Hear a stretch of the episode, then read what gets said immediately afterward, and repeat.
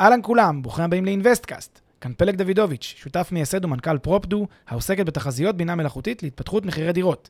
ואיתי אביב גרינברג, מנהל ההשקעות בחברת רנטפו, שהיא גם נותנת החסות לפרק. רנטפו היא פלטפורמה להשקעות חכמות בנכסים מניבים בנדל"ן, תוך שירות וניהול מוקפד מקצה לקצה. היכנסו ל-rentpo.com, חפשו השקעה שמעניינת אתכם, ותאמו איתנו פגישה דיגיטלית. בנוסף, נזמין אתכם להצטרף לקהילת המאזינים של אינוויסטקאסט בפייסבוק. ועכשיו לפרק חדש של אינוויסטקאסט.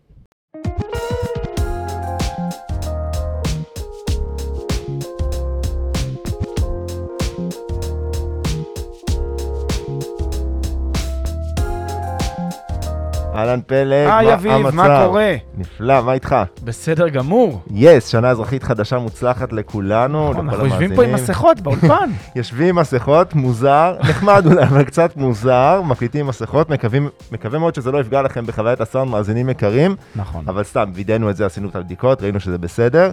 אה, פרק 159, וואו, שנייה לפני שנדבר על הפרק, בואו נציג את עצמנו. קדימה. יאללה, אז- מיטב המסורת של הפרקים מיטב האחרונים. המסורת של הפרקים האחרונים, נכון? לגמרי.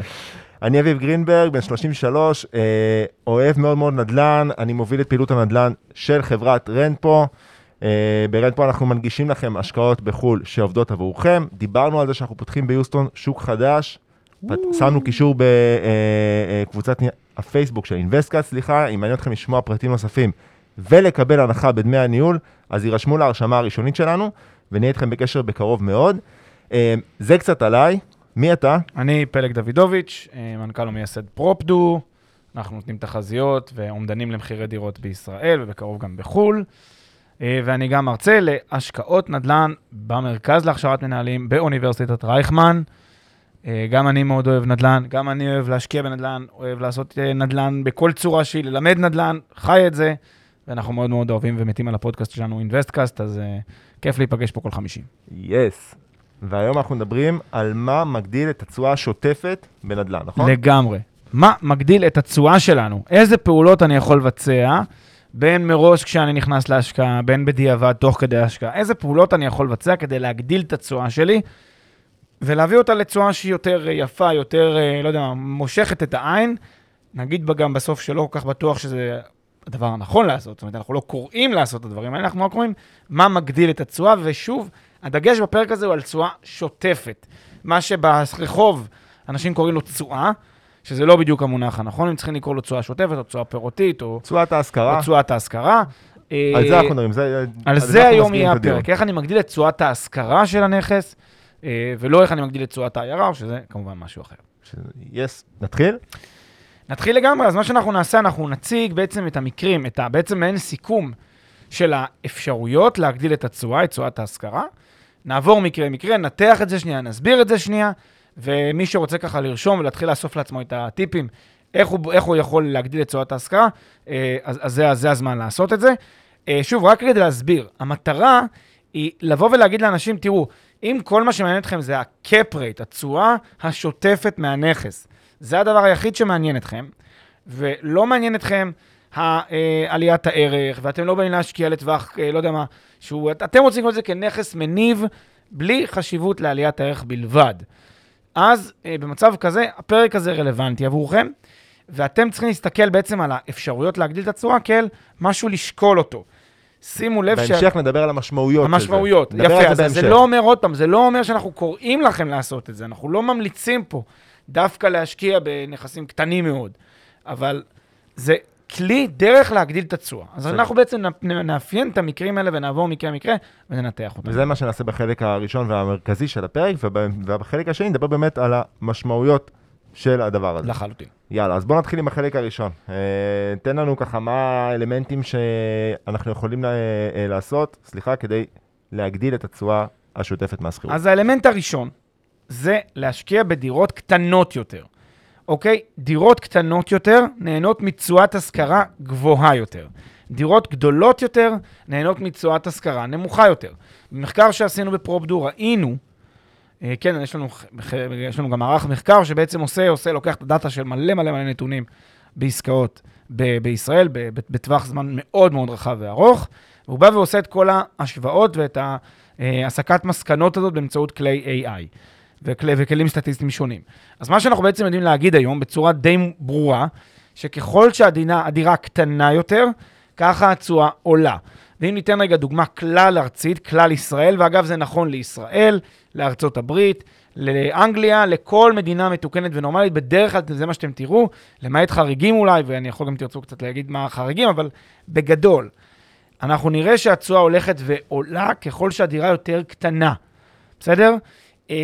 ואם אני רוצה להגיד את זה רגע במספרים, כפי שראינו במחקר שעשינו, אז נגיד, התשואה הכלל-ישראלית הממוצעת היום על דירה, מי יודע מה התשואה, שננסה רגע לנחש בינו לבין עצמו, מה התשואה בכלל ישראל היום להשכרה? אז התשובה, 3.27 אחוז, זו התשואה השוטפת היום מהשכרת דירה בישראל. נטו. אה, לא, זה, זה בעצם השכר דירה שאני מקבל, ההכנסה. רגע, לפני שאני משלם על זה, לצורך לפני העניין. המיסים האמת שאני משלם, אה, אז אין היום לא, הוצאות זהו. ברוב. זה אין מיסים כי זה פטור, זה זה מתחת לסכום ברוטו, שלה. זה לפני מיסים, אם יש למישהו מס על ההשכרה, אבל בגדול זה אה, שמונה- 3.27 אחוז. עכשיו, המספר הזה אה, הוא לדירה ממוצעת, כן? ריגרדלס לשאלה מה שטח הדירה ומה גודל הדירה. עכשיו, אם אני מנסה לחלק את זה לפי מספר חדרים, אז הנה הנתונים שמצאנו. דירות שהן דירות אה, שישה חדרים ומעלה, דירות גדולות, אז התשואה היא 3.04 אחוז. דירות חמישה חדרים, התשואה היא 3.16 אחוז. דירות ארבעה חדרים, 3.21 אחוז. דירות שלושה חדרים, 3.41 אחוז. דירות שני חדרים, כבר קטנות יותר, 4.13, כבר חצינו את ה-4 בשני חדרים בממוצע הכלל ארצי. ודירות חדר אחד, אנחנו מדברים על 5.07 אחוז. חדר אחד ומטה כמובן, כאילו ומטה זה כבר כאילו הסטודיו, ממש מיקרו דירות. התשואות כבר הממוצעות הן 5.07 אחוז. המשמעות שאם אני רוצה להפיק תשואה גבוהה יותר, בהשכרה בלבד, כדאי לשאוף לדירות קטנות יותר. ככל שאני יורד במטראז' של הדירה, התשואה פר מטר רבוע, היא תהיה גבוהה יותר. זה למעשה מה שאתה אומר. התשואה אה, של, של הדירה כולה, כן, כן. תהיה, תהיה יותר גדולה, בדיוק. שזה אגב, זאת אומרת, הנתונים דווקא די מתיישרים עם, ה... עם המציאות, כי אם אתה אומר שהממוצע הוא 3.27 אמרת? כן, של כלל ישראל. וזה בדיוק, וזה באמת, הרי רוב, דירה ממוצעת בישראל היא באזור הארבעה חדרים. נכון, אה, נכון, נכון. ולכן זה בדיוק ה... 98 מטר, אני חושב שזו הדירה היום בממוצעת בישראל. 98 מטר. כן. אה, ולכן זה, זה בערך הראה את הממוצע, וככל שירדנו אז באמת זה, זה עלה. אבל מה, מה, למה זה קורה? זאת אומרת, מה. ההיגיון בזה? המנגנון הוא מנגנון שציינו אותו לא פעם באינבסטקאסט, זה מנגנון כלכלי, שלא נלאה פה ונתחיל נתחיל לח- לחפור על כלכלה, אבל בגדול זה נקרא תועלת שלילית פוחתת. הרעיון הוא שבסוף בן אדם צריך, הדבר הכי חשוב לבן אדם זה לשים ראש, אה, מטבח, אה, להכין לעצמו אוכל ולהתקלח. זה מה ש... ואתה יודע, וצרכים, זאת אומרת, בן אדם צריך שירותים, אה, חדר שינה ומטבח. זה מה שבן אדם צריך ב- ב- ב- ב- ב- במח- במחיה המיידית. כל השאר זה בונוס, כמו שאומרים, קמתם כל השאר זה בונוס. אז כל דבר, כל מטר נוסף שיש לי בדירה, זה בונוס, ולכן המוכנות שלי לשלם עליו מראש יותר קטנה. לכן זה מסביר למה המחיר למטר יורד, ככל ש... אה, כאילו המחיר למטר של דירה, שאני קונה אותה, יורד ככל שהשטח יותר קטן. זה לא מסביר למה התשואה עולה, אבל ההסבר ללמה התשואה עולה, בגלל שתסתכלו רגע מי בסוף הלקוח של בעל הדירה. הלקוח של בעל הדירה זה סוחר. סוחר, ה-willingness שלו לחיות ברמת חיים לא משובחת או לא משופעת בשטח, הרבה הרבה יותר גבוה. ולכן, אתה יודע, זה כמו שאנשים אומרים, סליחה למילה הזאת, אבל להתקלב, אני מוכן להתקלב כדי לגור בדירה מאוד... העיקר לגור במרכז אה, שנקין, כן? אז כשאנשים עושים את, ה, את החשיבה הזאת, הם אומרים, לא אכפת לי גם לגור במיקרו דירות, כמו שאנחנו רואים, שישה מטר, שמונה מטר אנשים גרים, אה, והם מוכנים לשלם על זה שכר דירה מאוד מאוד גבוה יחסית. לכן התשואה באופן יחסי מתגמלת יותר את הדירות הקטנות, וגם המחיר לשלם עליהן בדרך כלל גם אה, הוא הכי גבוה למטר, אבל הוא גם יותר נמוך מלכתחילה. כי זה Yeah. סך הכל יותר נמוך. אה, סבבה, אז זה, זה לגבי אה, אה, דירות קטנות, זאת אומרת, אז האלמנט הראשון שאנחנו אומרים זה ככל שאם אני רוצה באמת, אה, בראש מעייניי זה אה, להגדיל את תשואת השכירות השוטפת, אז אני אכוון לדירה כמה שיותר קטנה, כמה שיותר קטנה ביחס למה שהשוק מאפשר ו, ו, ומה שרלוונטי לשוק, לאותו שוק שאתם משקיעים בו. אמת. מה האלמנט הבא? האלמנט הבא נגזר מהאלמנט הראשון, זה דווקא יותר אינטואיטיבי לאנשים, זה דירות מחולקות. למה דירות מחולקות יש תשואה יותר גבוהה? למה זה כל כך מפתה לחלק את הדירה? הרי תחשבו שנייה, בואו נעשה רגע דוגמה. נגיד יש לי דירת 90 מטר, בסדר? עכשיו, אם התשואה על דירת 90 מטר הייתה כמו התשואה על דירת, על שתי דירות של 45 מטר, נגיד סתם דוגמה, נגיד על 90 מטר אני יכול לקחת, אה, לא יודע מה, 6,000 שקל בחודש, ועל 45 מטר אני יכול לקחת 3,000. אז תיאורטית, אם אני אחלק 90 מטר לשניים, אני אקבל פה 3,000, פה 3,000, סך הכל כמו ה-6,000 שקיבלתי ב-90. אבל אנחנו אז יודעים- למה לחלק? כי אנחנו יודעים שזה לא המצב, כי בגלל מה אנחנו שאמרנו יודעים שזה לא מקודם. המצב. למה זה לא המצב? בדיוק בגלל מה שהרגע אמרנו, הנה גם ההוכחה שלכם לנגד העיניים. 45 מטר אני כנראה אקבל יותר מ-3,000. 3,500, אפילו 4,000 אני אקבל על ה-35, על ה-45 מטר, אה, ואז בעצם הס- הסכום יהיה כבר 8,000 במקום 6,000, והנה הגדלתי משמעותית את התשואה שלי. לכן חלוקת הדירה לעוד ועוד ועוד ועוד יחידות, ככל הניתן, the more the merrier, אז אני אגיע למצב שבו אני מפיק את התשואה הכי טובה. כמובן שאם הייתי יכול תיאורטית לחלק, נגיד 90 מטר ל-10 דירות של 9, התשואה שלי הייתה בשמיים. מה הבעיה, רבותיי? זה כמובן לא אפשרי תכנונית. אז כן, יש פה בעיות תכנוניות, צריך היתרים. אנחנו לא קוראים פה חלילה לא, אני לחלק. גם לא יודע אם באמת יהיה לזה שוק לתשעה מטר רבוע. יש היום טרנדים של מיקרו דירות בהרבה מדינות. שוב, תלוי איפה, אם אתה בחור, אז באמת לא יהיה לזה טרנד, לא יהיה לזה ביקוש, אבל במרכז, למשל פריז, במרכז לונדון, במרכז אה, טוקיו, יש טרנדים של מיקרו דירות, שזה מין כזה, בן אדם גר באיזה בוקסה כזאת קטנה, הכל מתקפל, הכל נפתח. נכון, דירות אה, השולחן פונקציונליות מאוד. אוכל הוא בעצם הכרית של, ה, של, ה, של המיטה, כאילו דברים הזויים. דיברנו על זה גם אגב באיזשהו פרק, לשם העולם הולך, בגלל, נכון. ש... בגלל שאנחנו יודעים שהביקוש לדיור במרכ... במרכזי מרכזי הערים ערים. הגדולות ילך ויעלה, ואין מה לעשות, מרכזי הערים הגדולות אה, לא יוכלו להמשיך להציע אה, שטחים חדשים לדיור, אז אה, ברור שלשם העולם הולך, לדירות יותר קטנות. אגב, זה גם מתכתב עם מה שאמרנו קודם, שהממוצע בישראל זה דירות ארבעה חדרים. סיכוי טוב מאוד שבמרכז, לא רק בתל אביב, בגוש דן, הממוצע בשנים הקרובות, או אולי בעשרות שנים הקרובות, ילך וירד לכיוון השלושה חדרים. ואפילו פחות, אני לא יודע, כן? אבל אם, לפי המגמה הזאת, סיכוי טוב שזה יקרה. אה, ובאמת זה הולך לכיוון של דירות הרבה יותר פונקציונליות וקטנות. דיברנו על זה גם, זה מתחבר. נכון מאוד. אה, סבבה. אה, אז מה האלמנט הבא? האלמנט הבא זה להתרחק מהפריים לוקיישן. ככל שאני מתרחק מהפריים לוקיישן, גם ברמה ה...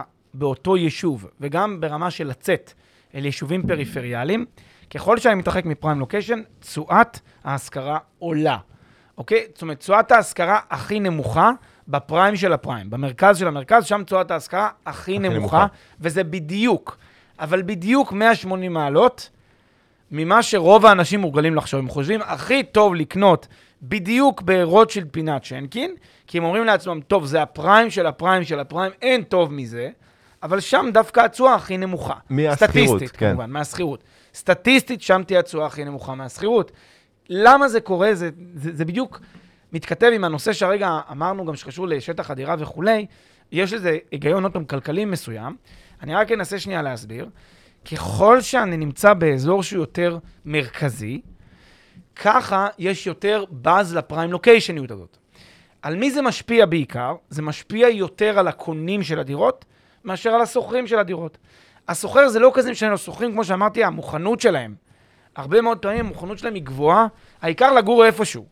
זה לא כזה חשוב, שוכר מוכן גם ללכת רבע שעה, 20 דקות, אם צריך. לא כזה קריטי לו דווקא רוטשילד פינת שנקין, הוא יכול לגור באזור אחר של העיר. או, שנייה, בואו רק, נ, רק אה, נ- נסביר את זה, לא, זה לא שלא כזה קריטי לו, אבל אם אנחנו הולכים במדרג, בגלל שאנחנו על תועלת שולית פוחתת, ברור לנו שקודם כל לכולנו הרבה יותר חשוב שיהיה לנו את המיטה, את ה-bed and breakfast, את המיטה לשים, לשים בה את הראש ואת ה, את המקלחת ואת המקום להכין בו את האוכל. זה הכי חשוב לנו. עכשיו, ברגע שיש לנו את זה, אנחנו הולכים הלאה בסדר העדיפויות שלנו. עכשיו, אם זה הכי מאוד. חשוב לנו, על זה הכי חשוב לנו לשלם יותר כסף. זה לא ש... יש כאלה שיגידו לך, אני, חשוב לי להיות חמש דקות במקום העבודה. מסכים, לא אומר שלא. יותר חשוב לך שיהיה לך איפה לישון. על זה אתה תהיה מוכן לשלם יותר כסף, ועל, ה... ועל לגור אה, אה, אה, קרוב לעבודה, זה לקשורי. זאת אומרת, בדיוק. ו- אבל מבחינת הקונה של הדירה, יש הרבה יותר רצים על לקנות דירה כזאת במרכז, כי כשאתה קונה השיקולים טיפה שונים, בוא נסכים. כשאתה קונה אתה לא רואה את עצמך כטמפוררי פה, אתה רואה את עצמך כקבוע פה. ולכן אתה לוקח שיקולים שהם טיפה שונים. אתה, המוכנות שלך לשלם על רוטשילד צ'נקין יותר גבוהה מאשר המוכנות שלך לשלם על, אה, על אזור אה, הרצל, כן? ששם אתה תשלם קצת פחות. בתשואה, דווקא בהרצל יותר טוב, בתשואה השוטפת, תשואת ההשכרה. הנה, זה, זה, זה בדיוק המקרים האלה שבהם קצת שיניתי, קצת עשיתי shift למקום אחר, פחות אטרקטיבי לקנייה ומכירה, אבל דווקא יותר אטרקטיבי להשכרה. זה מין משהו כזה counter intuitive קצת בשוק הנדל"ן, כי אנשים פשוט לא מורגלים לחשוב ככה. הם לא חושבים על זה ככה, אבל זה מה שזה. עכשיו, דעו לכם, זה, אני כמי שמסתכל, כמי שמסתכלים על נתונים, אתה, אני, שמכירים גם את- השוק, לנו זה יותר ברור באיזשהו מובן, דווקא ההיגיון הכלכלי הבא. דווקא העובדה שזה לא אינטואיטיבי, זה מסביר הכי טוב את העובדה שהתשואה יותר גבוהה דווקא בהרצל. למה? כי אנשים לא מאורגנים לחשוב שכדאי לקנות בהרצל, ב... שוב, הרצל מקום נהדר, כן? אני סתם נותן את זה כדוגמה בהשוואה ל- לשנקין אחד העם, שזה כאילו המרכז של המרכז. אז לגור בהרצל, או לקנות בהרצל, נשמע לאנשים טיפה יותר, אה, טיפה פחות אטרקטיבי מאשר לקנות בשנקין אחד העם, בואו נסכים על זה. ואז, בגלל זה שזה נשמע להם ככה, אז יש עוד הרבה אנשים כמוהם, חושבים אותו דבר, כולם קונים, מזרים הרבה ביקושים דווקא לשנקין אחד העם, ואז כאילו יש פחות אנשים שערים להרצל, ושם דווקא יכול להיות שהתשואה תהיה יותר גבוהה. אז כאילו, דווקא זה פחות- עושה את השכל. בוא, בוא, בוא נעשה את הדוגמה הזאת טיפה יותר, אה, אני לא אגיד קיצונית, אבל יותר, אה, סקלבילית? כן, בוא, עזוב אה, שנקין והרצל, סבבה? בוא ניקח את אה, תל אביב לעומת, נערף, לעומת אה, חדרה, לעומת צפת. יפה מאוד. אוקיי? אה, אז ברור לנו שאינטואיטיבית אנחנו נגיד, אה, וזה גם, הרי זה גם מה שהרבה כתבות פופוליסטיות אה, אה, משדרות, נכון? בעלי הדירות בתל אביב. ברור לנו שאנחנו נגיד אה, אינטואיטיבית, התשואה בתל אביב היא הכי גבוהה משכירות. התשואה השוטפת משכירות בתל אביב היא הכי גבוהה. ככל שאתה, כי אתה מרחיק, בתל אביב יש ביקוש משוגע, נכון? הרי כל דירה שאני מעמיד להשכרה, יש תור של אנשים שבאים לראות ומתקשרים אליו לפני זה כדי לשריין להם מקום בתור. אתה לא יכול להגיד את זה על צפת, וכנראה גם לא על חדרה, לא על כל דירה שתעמוד להשכרה. אה, ואנחנו יודעים, בדיוק כמו שאתה אמרת, בדוגמה הזאתי, סיכוי מאוד מאוד מאוד גבוה, כן? אולי זה משתנה פר דירה, אבל בתמונה הכוללת, בטוח שהתשואה השוטפת בחדרה תהיה יותר גבוהה מתל אביב, ובצפת תהיה יותר גבוהה משתיהן. וזה, מצוין. מה, בצפת היא תהיה יותר גבוהה משתיהן, וזה. בדיוק, בדיוק מהסיבה ש... זה בדיוק מהסיבה שאתה אומר. כי בוא שנייה, אם לא אנחנו נגיד עכשיו, אם לא נתחשב עכשיו בהון עצמי שיש לכל בן אדם, נשים את זה שנייה בצד. אני עכשיו ניגש ל... אני יכול לקנות דירה בכל אחד מהמקומות האלה. או זה יותר נכון, דירה אחת בתל אביב, שתי דירות בחדרה, שלוש דירות בצפת, בשביל הדוגמה, כן? אני אגיד, אינטואיטיבית, אני הולך לתל אביב. מ- כי שם התשואה מהשכרה תהיה הכי גבוהה. עכשיו שימו לב, שוב, יש הרבה היבטים. אחרים, כן, שימו לב, שוב, יש הרבה היבטים אחרים, בפרק הזה אנחנו שנייה מדברים רק על התשואה השוטפת מהשכרה, בסדר? כן. ואנחנו יודעים להגיד שהתשואה משתי דירות בחדרה, שלוש דירות בצפת, השוטפת תהיה הרבה יותר גבוהה מאשר דירה אחת בתל אביב. נכון. וזה בדיוק מהסיבה הזאתי. נכון. כי הרבה אנשים לא רוצים לגור שם. מה זה לא, הרבה אנשים, אותם משקיעים או מי שיקנה את הדירה, יגיד, אני רוצה בתל אביב, זה אומר שזה מעלה את המחיר של הדירה בתל אביב, נכון? הביקוש, מה שלא, מה שלא קורה באזורים המרוחקים יותר. היות והתשואה השוטפת מהשכירות נגזרת משווי הנכס, ככל שהעלינו את המחנה, הורדנו את התשואה. בדיוק, וזאת הסיבה שבגללה כל הנושא הזה של הפריפריאלי או הגרעיני, ילך יותר לאיפה שיש יותר מרכז, איפה שיש יותר פריים לוקיישן, בין אם ברמת היישוב ובין אם ברמת המדינה כולה. ככל שאני מתקרב למרכז, לפריים לוקיישן, התשואה תרד, ככל שאני מתרחק מהפריים לוקיישן, התשואה תעלה. אם אני בתל אביב, אז זה בין הרצל אפילו, ל... או בין פלורנטין, או בין, כן, שנווה שאנן למרכז תל אביב, ואם אני מסתכל ברמה הכלל ארצית, אז בין תל אביב לחדרה, ואחר כך לצפת, ואחר כך לקריית שמונה. כל בעצם, אה, כל בעצם נקודה, אני אראה את העלייה הזאת בתשואה, שוב, בהנחה שיש פה גם לפעמים גם פריים לוקיישן מקומי, סתם, סתם לדוגמה, נגיד באזור הדרום, אז יכול להיות באר שבע, זה איזשהו פריים לוקיישן של הסביבה. אז. לכן התשואה קצת תרד כשאני דווקא בבאר שבע, ואולי תעלה כשאני טיפה אתרחק ליישובים שהם גרעיניים יותר ו- ואזורים שהם מסביב. חד משמעית. אז זאת אה, דוגמה לתשואה שהיא יחסית גבוהה, והיא קשורה לשכונות המעטפת והיישובים הפריפריאליים.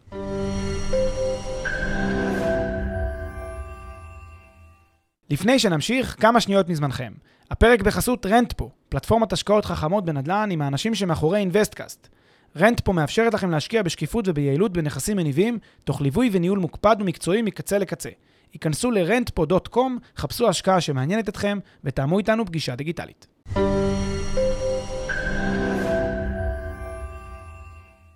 אלמנט רביעי.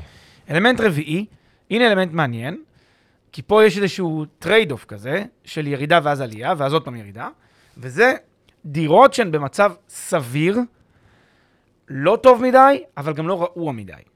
אם אתם רוצים לחלק את העולם לח, לחמישה טיפוסים של דירות, כשחמש זה, זה ברמה מאוד מאוד גבוהה, מאוד מש- משומר, כאילו משופצת חדשה וכולי, אחד זה דורשת שיפוץ במיידי אתמול, בין 1 ל-5, אנחנו מדברים על האידיאלי מבחינתכם 2 עד 3. אוקיי? 2 עד 3. לא 1, כי 1 יהיה לכם קשה להשכיר.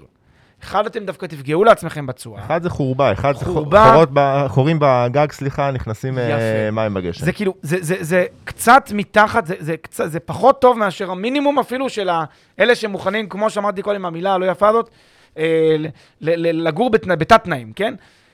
זה קצת מתחת לרמה, אפילו שהם זה המינימום. שיש חורים, שיש זה, שיש נזילות, כל הבית מלא עובש. זה, הקטסטרופות האלה, אי אפשר פשוט להזכיר אותן.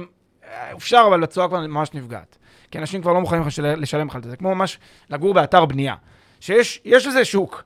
יש אנשים שגרים באתר בנייה. כלומר, יש שוכרים שמוכנים לגור באתר בנייה ולשלם על זה, במקום אה, 3,000, ישלמו על זה 1,000. יש כאלה. אתה אומר אחד, ואני נזכר סיפורים של אבא שלי, אבא שלי גדל בפלורנטין בשנות ה-50, בדירת חדר שהיא בחצר של בניין. הם גרו שם ארבע, ארבע, נפשות, זוג הורים וזוג ילדים, ולהתקלח עם מים, הם היו צריכים לשפוך אה, מקומקום לתוך כזה דוד אה, אה, אה, זמני שהיה להם, ככה הם היו מתקלחים עם מים חמים. אז אתה אומר אחד, אני חושב על זה. לדעתי זה אחד. הל אליי, באמת, אה, הדירות האלה, או החצרות, או האזורים האלה, שפעם אנשים גרו מחסנים, ממש ככה. הסבו מחסן קטן כזה, מלא בריח של, אה, של גריז ו, ובנזין. אנשים גרים שם היום, אה, גרו שם גם פעם וגרים שם גם היום. אבל בכל מקרה, איך שלא מסובבים את זה, אם אני ברמה מתחת לסטנדרט הבסיסי ביותר, התשואה שלי כבר נמוכה, אז לכן אני צריך טיפה לעלות עם זה. אם אני ברמת, ברמת מצב, בערך 2 או 3, זה האידיאלי, אבל, והנה הטוויסט המעניין, ככל שאני משפר כבר את המצב, זאת כבר השקעה שלא לצורך לפעמים. כי שוב, כי מי הוא הקהל שלכם, הסוחר או הסוחרת, לא ישלמו כבר יותר מדי בשביל ה-luxurious מאותה סיבה. וה, וה, והגימור וה finishing ברמה הכי גבוהה. מאותה סיבה שאמרת מאותה מקודם. סיבה מאותה בדיוק. סיבה כלכלית. שיש לנו את, מה שזה must, אני לא רוצה לישון בלי שנוזל עליי גשם בלילה, אבל האם אני רוצה את הג'קוזי באמבטיה? זה נחמד, אבל אני לא אהיה מוכן לשלם את זה לאותו סכום שאני מוכן לשלם על הגג התקין, לצורך העניין. צריך להגיד, זה לא רק הג'קוזי מהמטה, כי אתה צודק, זה, גם הג'קוזי זה כאילו, ברור שלא. אבל אפילו ששיפצתי את הדירה, אפילו להביא דירה משופצת, לא קריטי, לא נחוץ למי שרוצה לעשות תשואת השכרה כמה שיותר גבוהה. כי השוכר, הוא ישלם יותר, שימו לב, הוא ישלם יותר על הדירה המשופצת, זה ברור. אבל התגמול שהוא ישלם יותר לא מפצה באותה מידה על רמת ההשקעה שהושקעה. ולכן זה קצת מקטין את התשואה, את את תשואת ההשכרה על אותה דירה ששופצה. עכשיו, כדי להשתמש בכלל הזה לטובתכם, לט- לטובתנו, אנחנו צריכים להכיר טיפה את השוק. זאת אומרת, יש שווקים מסוימים שבהם הסטנדרט של השיפוץ, מה שאני ואתה קוראים לו 2, הם יקראו לו, כאילו מה שאני ואתה קוראים לו 3, הם יקראו לו 1. זאת אומרת, שם נדרש שיפוץ של רמה 4, אתה מבין? יש שווקים מסוימים שבהם זה הסטנדרט, ואתם לא תצליחו להשכיר את הדירה אם תעשו פחות. אז לכן אתם צריכים להבין מה רלוונטי לשוק שלכם, אבל עקרונית אתם באמת צריכים למצוא את הנוסחה הזאת, את אותו שיפוץ שהוא good enough בשביל השוק, ולא יגרום לכם להוציא באמת עלויות נוספות על שיפוץ, שלא יבוא לידי ביטוי אה, בעלייה תואמת במחיר שכר הדירה, ולכן יוריד, יורידו לכם את, ה, את התשואה השוטפת משכר הדירה, סליחה. מסכים מאוד עם כל מילה. אוקיי, מה עוד? Um, עכשיו אפשר לדבר על משהו שמתכתב גם מהרשת הרגע. אמרנו זה, זה סטנדרט הגימור. כן, זה עוד פעם, זה קשור, אז לא נרחיב פה, אבל סטנדרט הגימור, זה אומר אם אתם עכשיו קונים דירה מקבלן, אז ככל שתשקיעו יותר בגימור, ככל שתשקיעו יותר בעלויות של הגימור, ככה אתם תקטינו לעצמכם את תשואת ההשכרה. ככל שתזניחו את תשואת הגימור, ותעשו, לא תזניחו במילה הרעה של זה, אבל ככל שתפחיתו את רמת הגימור, ותלכו לסטנדרט המינימלי הבסיסי ביותר, כך תגדילו את תשואת ההשכרה. הכל נורא נורא counter intuitive, כי אנשים נורא אומרים, וואי, אני רוצה דירה יפהפייה, דירה שהיא בוננזה כזאת, דירה מדהימה. לא. המי, ה, ה, ה, המינימלי זה הכי טוב. דווקא במובן הזה, זאת גם הסיבה, תשימו לב, הרבה פעמים דירות משקיעים, זה סטנדרט קבלן. המשקיעים לא מעניין אותם, משאירים את זה בסטנדרט קבלני, אומרים שיישאר בסטנדרט הבסיסי ביותר. למה עושים את זה בדיוק בגלל אותו היגיון? ככל שתשקיעו יותר בגימור, התשואה שלכם תקטן, ככל שתשקיעו פחות בגימור, התשואה תגדל, ושוב, ואני רוצה להסביר עוד פעם, זה לא אומר שהסוחר לא ישלם יותר על דירה שנראית יותר טוב, הוא בוודאי שישלם יותר. אם שמתם אי, ואם שיפצתם עם, עם גרנית פורצלן, ופרקטים בכל הדירה, וג'קוזי. ברור שהוא ישלם יותר על התענוג הזה. אבל התוספת במחיר, סתם כן לדוגמה, רק כדי שיהיה ברור מה אנחנו אומרים פה. נגיד, דירה רגילה תושכר ב-4,000, נגיד, ו, ו, ותניב תשואה של נניח 3%. ואתם תעשו דירה שהיא דירה מאוד מאוד מאוד מאוד ברמה. כמה השוכר כבר ישלם עליה יותר? 4,300, 4,200, 4,400, הצלחתם לסחוט עוד 10 אחוז. כמה, מה עשיתם לתשואה? מאחר ששילמתם על כל הדבר הזה מאות אלפי שקלים במק... במקרים מסוימים, אז התוספת של העוד 400 שקל האלה בחודש, זה כאילו חסר, זה בטל ב-60 אל מול ההשקעה ששמתם. בדיוק. לכן זה מושך למטה את התשואה, ואז אם הדירה הסמוכה היא 3%, אתם תהיו 2.8, רק בגלל התוספת האקסטרה הזאת ששמתם. אז זה, זה החשיבות. אתם תקבלו יותר כסף בכל חודש מה, מהדירה הסמוכה, אבל התשואה תהיה יותר נמוכה. אז זה השוטפת. סבבה. מה האלמנט הבא?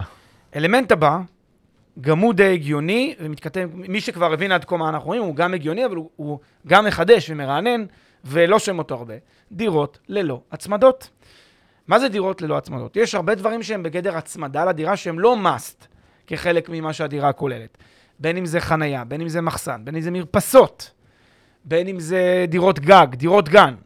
כל מה שהוא בגדר הצמדה לדירה, שהוא לא must כחלק גרעיני מהדירה, דווקא מפחית את התשואה על ההשכרה על הדירה במקרה הממוצע.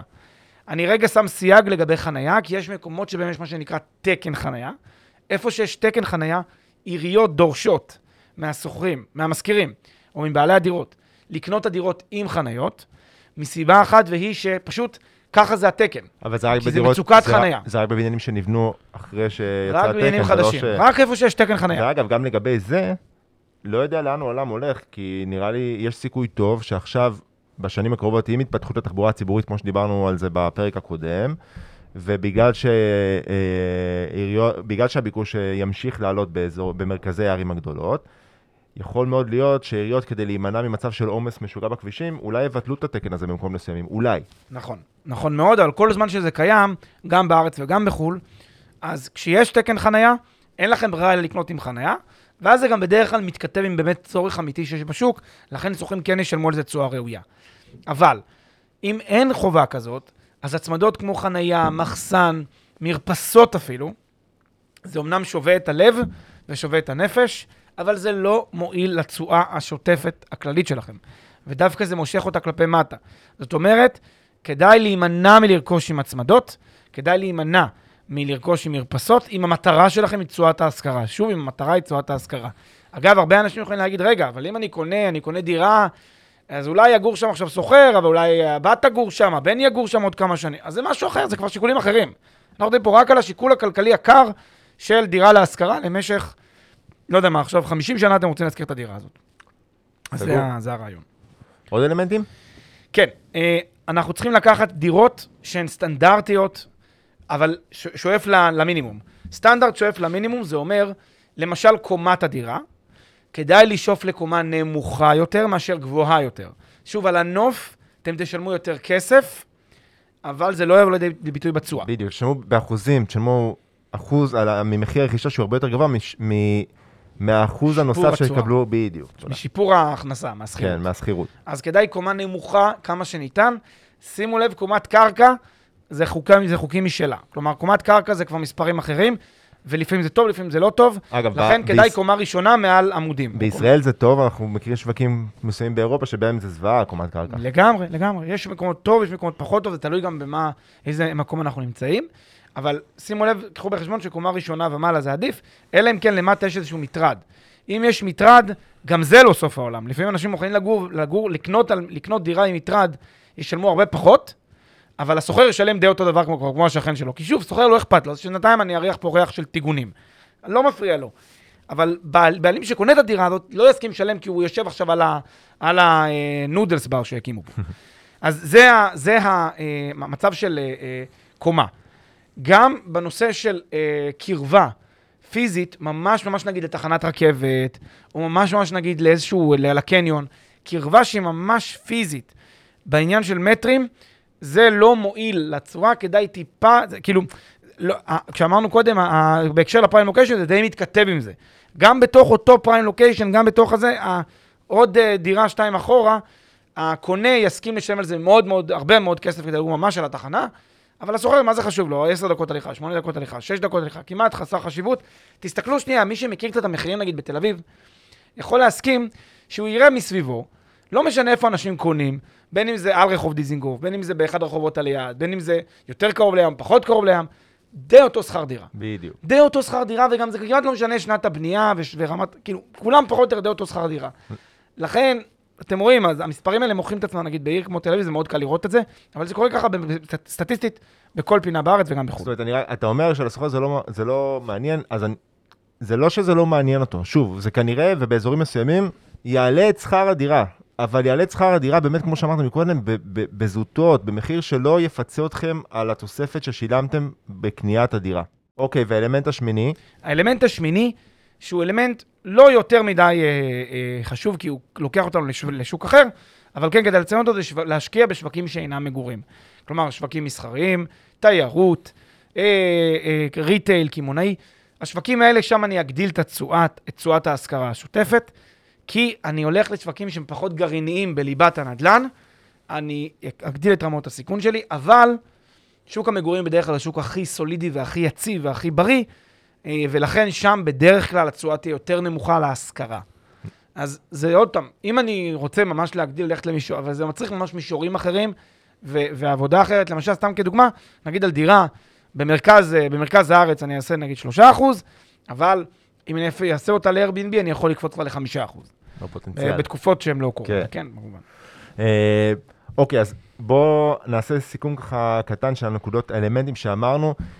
אם, שוב, הפרק הזה, אם אתם באמת אה, מוטרפים לגבי התשואה השוטפת מהשכירות, ואתם אומרים, איך אני יכול עכשיו להעלות את אה, התשואה השוטפת מהשכירות, אנחנו הזכרנו פה סך הכל שמונה אלמנטים. דיברנו על גודל הדירה, אמרנו שככל שהמטראז' של הדירה קטן יותר, כך התשואה פר מטר רבוע, ולכן גם אה, התשואה השוטפת, כן, פר הדירה, היא גבוהה יותר. ב... בדומה לזה אנחנו גם אמרנו דירות מחולקות, כי אז לקחתי דירה גדולה ולמעשה ייצרתי ממנה כמה דירות שהן אה, יותר קטנות. דיברנו על, ה, על האזור, האם, זאת אומרת, ה, ה, המרכז של המרכז לעומת שכונות פריפריאליות או ערים פריפריאליות, ואגב, הסברנו, זאת אומרת, ההיגיון לכל הדברים האלה זה אותו היגיון של התועלת אה, שולית הפוחתת, שזה יבוא ב- לידי ביטוי בשכר הדירה, אבל במחיר יותר נמוך, מחיר שלא יפצה אותנו על, על האקסטרה סכומים שאנחנו שמים. בדיוק, ממש כך. אה, ולכן גם אמרנו אה, דירה, דירות שהן צריכות במצב אה, סביר, אבל לא רעוע מדי. זוכר, אמרנו בין 1 ל-5, אז אמרנו שאתה אמרת 2-3, אבל זה פר שוק, זה, אתם מבינים את הכוונה. בהתאם אמרנו גם סטנדרט גימור, זאת אומרת בדירות חדשות, לא ללכת על דירות שהן יותר מדי בוטיקיות, יותר מדי משופצות. דיברנו על הצמדות, גם הצמדות, ככל שאתם לא חייבים אותן ואתם באמת, מה שחשוב לכם זה התשואה השוטפת מהשכירות, אז אין לכם סיבה אה, אה, לרכוש אותן, אה, ודירות סטנדרטיות ככל הניתן. ואמרנו שהתשואה בשווקים שהם, שווקים שהם לא למגורים, אה, שו, אה, נדל"ן מסחרי או נדל"ן תיירותי או דברים כאלה אחרים, גם שם התשואה היא תהיה יותר גבוהה. נכון. וזה מוליך אותי לדבר הבא, שבואו נדבר שנייה על המשמעויות. רק כן. שנייה משפט, משפט אחד, ואז נגיד- את המשמעויות שהן חשובות. כל מה שאמרנו בפרק הזה, זה בממוצע. זה לא אומר בשום פנים ואופן שאנחנו עכשיו אומרים, תמיד תצפו לתשואה יותר גבוהה בפריפריה מאשר במרכז. תמיד תצפו לתשואה יותר גבוהה במטר נמוך מאשר מטר גבוה. אה, זה הכל בממוצע, במספרים הגדולים ככה זה עובד. כמובן, כל אחד יכול להגיד, כן, מצאתי איזה עסקה, קניתי מהאי, קניתי מההוא, יש לי ש- 12% תשואה. אחלה, סבבה, לא, זה שלך, לא, לא, לא מתווכח. אז חשוב להגיד, זה הכל במספרים הגדולים, בממוצע, ולכן זה עניין של כזה, מי שמחפש יותר כזה לעשות, אה, לחשוב על זה במונחים יותר רחבים. זה, זה המטרה של הפרק הזה. נכון מאוד. עכשיו, עכשיו יש לי כמה דברים אה, אה, בבקשה. אה, גם מאוד חשובים להגיד בנושא הזה. קודם כל, זה טוב, שדווקא, זה טוב שסיימנו גם עם ה... שהזכרת שוב את המקומות יותר פריפריאליים לעומת מרכז, וגם שדיברנו על השווקים שהם לא למגורים. אנחנו יודעים הרי שתשואה הולכת יד ביד עם סיכון. ככל שהתשואה יותר גבוהה, ככה גם הסיכון יותר גבוה. זה, זה כלל יסוד, זה לא רק בנדל"ן, בכל, אה, בכל עולם ההשקעות באשר הוא. ובדיוק, כשהזכרת את זה, הרי זה, זה גם, גם אמרת את זה, כי זה קצת, זאת אומרת, כשאנחנו, שאנחנו מכירים שווקי נדל"ן, זה, זה קצת uh, צובט לנו שאנחנו, אתה אומר ש-Airbnb או, או נדל"ן מסחרי, אני לא יכול לומר לכם, אל תעשו את זה, כן? אבל ברור לכם שזה השקעות עם רמת סיכון משמעותית יותר גבוהה, כן? אה, שבסוף, אגב, שימו לב, בהרצלים, זה לא בטוח שזה הרבה יותר משתלם, כן? זה יעלה את קצת את, ה, זה יעלה את, התשואה השוטפת מהשכירות, אבל לא ברמה כזאת, באחוז לפה, אחוז לשם, שהוא... כי אתם צריכים לשאול את עצמכם האם זה באמת מתגמל אותי על הסיכון, דירת Airbnb שלא תהיה עכשיו מושכרת תקופה, אה, או דברים כאלה. דבר שני, זה, אני רוצה להזכיר את מה שדיברנו לפני כמה פרקים, פלג, את מחירי השכירות לעומת מחירי הנדל"ן, שבסוף, אם אתם מפוקסים כל כך כל כך אה, אה, על התשואה שוטפת משכר הדירה, יכול להיות שאתם מפספסים את התמונה הגדולה. כי אנחנו רואים הרי שמחירי השכירות, ודיברנו על זה, תאזינו לפרק שעשינו אה, מחירי השכירות אה, לעומת מחירי הנדל"ן, הם לא עולים באותו יחס שמחירי הנדל"ן עולים, בוודאי אגב בישראל, אבל בכל, כמעט בכל שוק שהוא מתנהג בצורה בריאה, מחירי הדיור עולים ב, אה, ברמה הרבה יותר מתקדמת, ברמה יותר גבוהה והרבה יותר פרוגרסיבי ביחס למחירי השכירות. ולכן, אני חושב שהשיקול, בטח בשוק כמו בישראל ובשוק הנדל"ן למגורים, אני חושב שמי שמתמקד רק בשכר הדירה, הוא מפספס פה את האפיק התשואה המרכזי שלו. הרבה אנשים גם שהם אומרים תשואה, הם מדברים רק מה התשואה השוטפת, אבל זה, זה חלק מאוד מאוד קטן מהתמונה. בטח בישראל שוק שעולה פלג בממוצע בכמה אחוזים בשנה? אה, תלוי באיזה מקום. מרכז אה, גוש דן. אז כל זה בסביבות ה-10 אחוז, 8, 10 בשנה. ממחיר הרכישה... בתקופה מסוימת, כן. שזה, שימו לב, שזה זה פי 2 ופי 3 יותר מה, מהתשואה השוטפת משכירות. ולכן אני אומר שההתעקשות הזאת, אה, על להסתכל רק כמה אני עושה בכל חודש, מה התשואה השוטפת, אני לא מזלזל בה, אני לא אומר שזה לא צריך להיות חשוב, אבל זה, צריך לשים את זה במקום היהודי שלו בכלל הפאזל, זה חלק מפאזל. הפאזל שאני ואתה קוראים לו תמיד תשואת, לא רק אני ואתה, כן, זה מונח איזה, תשואת ה-IRR. זה בסוף התמונה המרכזית. אה, ודיברנו פה הרבה דברים, יכול להיות שצרם עליכם באוזן שאמרתם לצורך העניין, רגע, קומה נמוכה יותר, אבל מה אכפת לי? כשאני אמכור את הדירה, אז, אז דווקא תהיה חשיבות הרבה יותר טוב, אה, חזקה לקומה הגבוהה. נכון מאוד, אם צרם לכם לדוגמה בקטע הזה, אז, אז אני רואה איתכם את זה עין בעין. כי בסוף, במכירה, בשוק כמו בשוק הישראלי, אתם כנראה תעשו את, התשואה המרכזית שלכם, אה, ולא מהתשואה השוטפת מהשכירות. אז זה משהו שלדעתי מאוד מאוד חשוב לקחת בחשבון. אני מאוד מאוד מתחבר, ובכלל אנחנו אה, גם התחלנו עם הדיסקלם הזה בהתחלה, שאין כאן איזה קריאה ללכת דווקא לתשואות הגבוהות בהשכרה.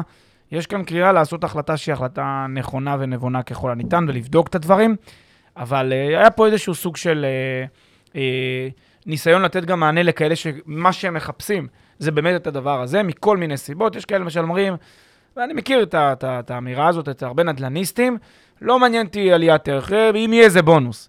מסכים איתך, זה, לדעתי זה מעיד הרבה פעמים על פשוט התעלמות מרכיב אדיר, אדיר בהשקעה. מאוד מאוד משמעותי. כמובן, אם אנחנו מתעלמים גם מירידות ערך אפשריות, שזה בכלל הזוי. אבל לטובת אנשים שאומרים, אני מסתכל רק ואך ורק על תשואת ההשכרה, שזה נועד הפרק הזה, איך אני יכול לשפר, והנה נתנו פה כמה הוא, כלים. הוא, הוא רלוונטי לכולם, גם למי שמסתכל על הערב, כי יכול להיות שיש דרכים שזה, אני רק אומר שתמיד תסתכלו על המשמעויות, גם איך זה ישפיע, לא רק על הצעה שוטפת, כל מהלך כזה, איך הוא גם משפיע על, ה, על היכולת שלי למכור את הדירה, כי בסוף אתם צריכים לראות את כל הפאזל. לגמרי. זה מה שאני אומר. לגמרי. ושנייה לפני שאנחנו מסיימים, מאוד מאוד חשוב לנו שתדרגו את הפודקאסט שלנו. אם אתם אוהבים את התכנים שאנחנו מביאים לכם כאן מדי שבוע, בבקשה תדרגו אותנו, אפשר לדרג בכל הפלטפורמות המובילות. זהו, פלג, שיהיה לך סופש נפלא. סופש נפלא, אבל דרגו חמש, תנו ציון גבוה. אם אתם כבר מדרגים. אם אתם כבר מדרגים. ביי ביי.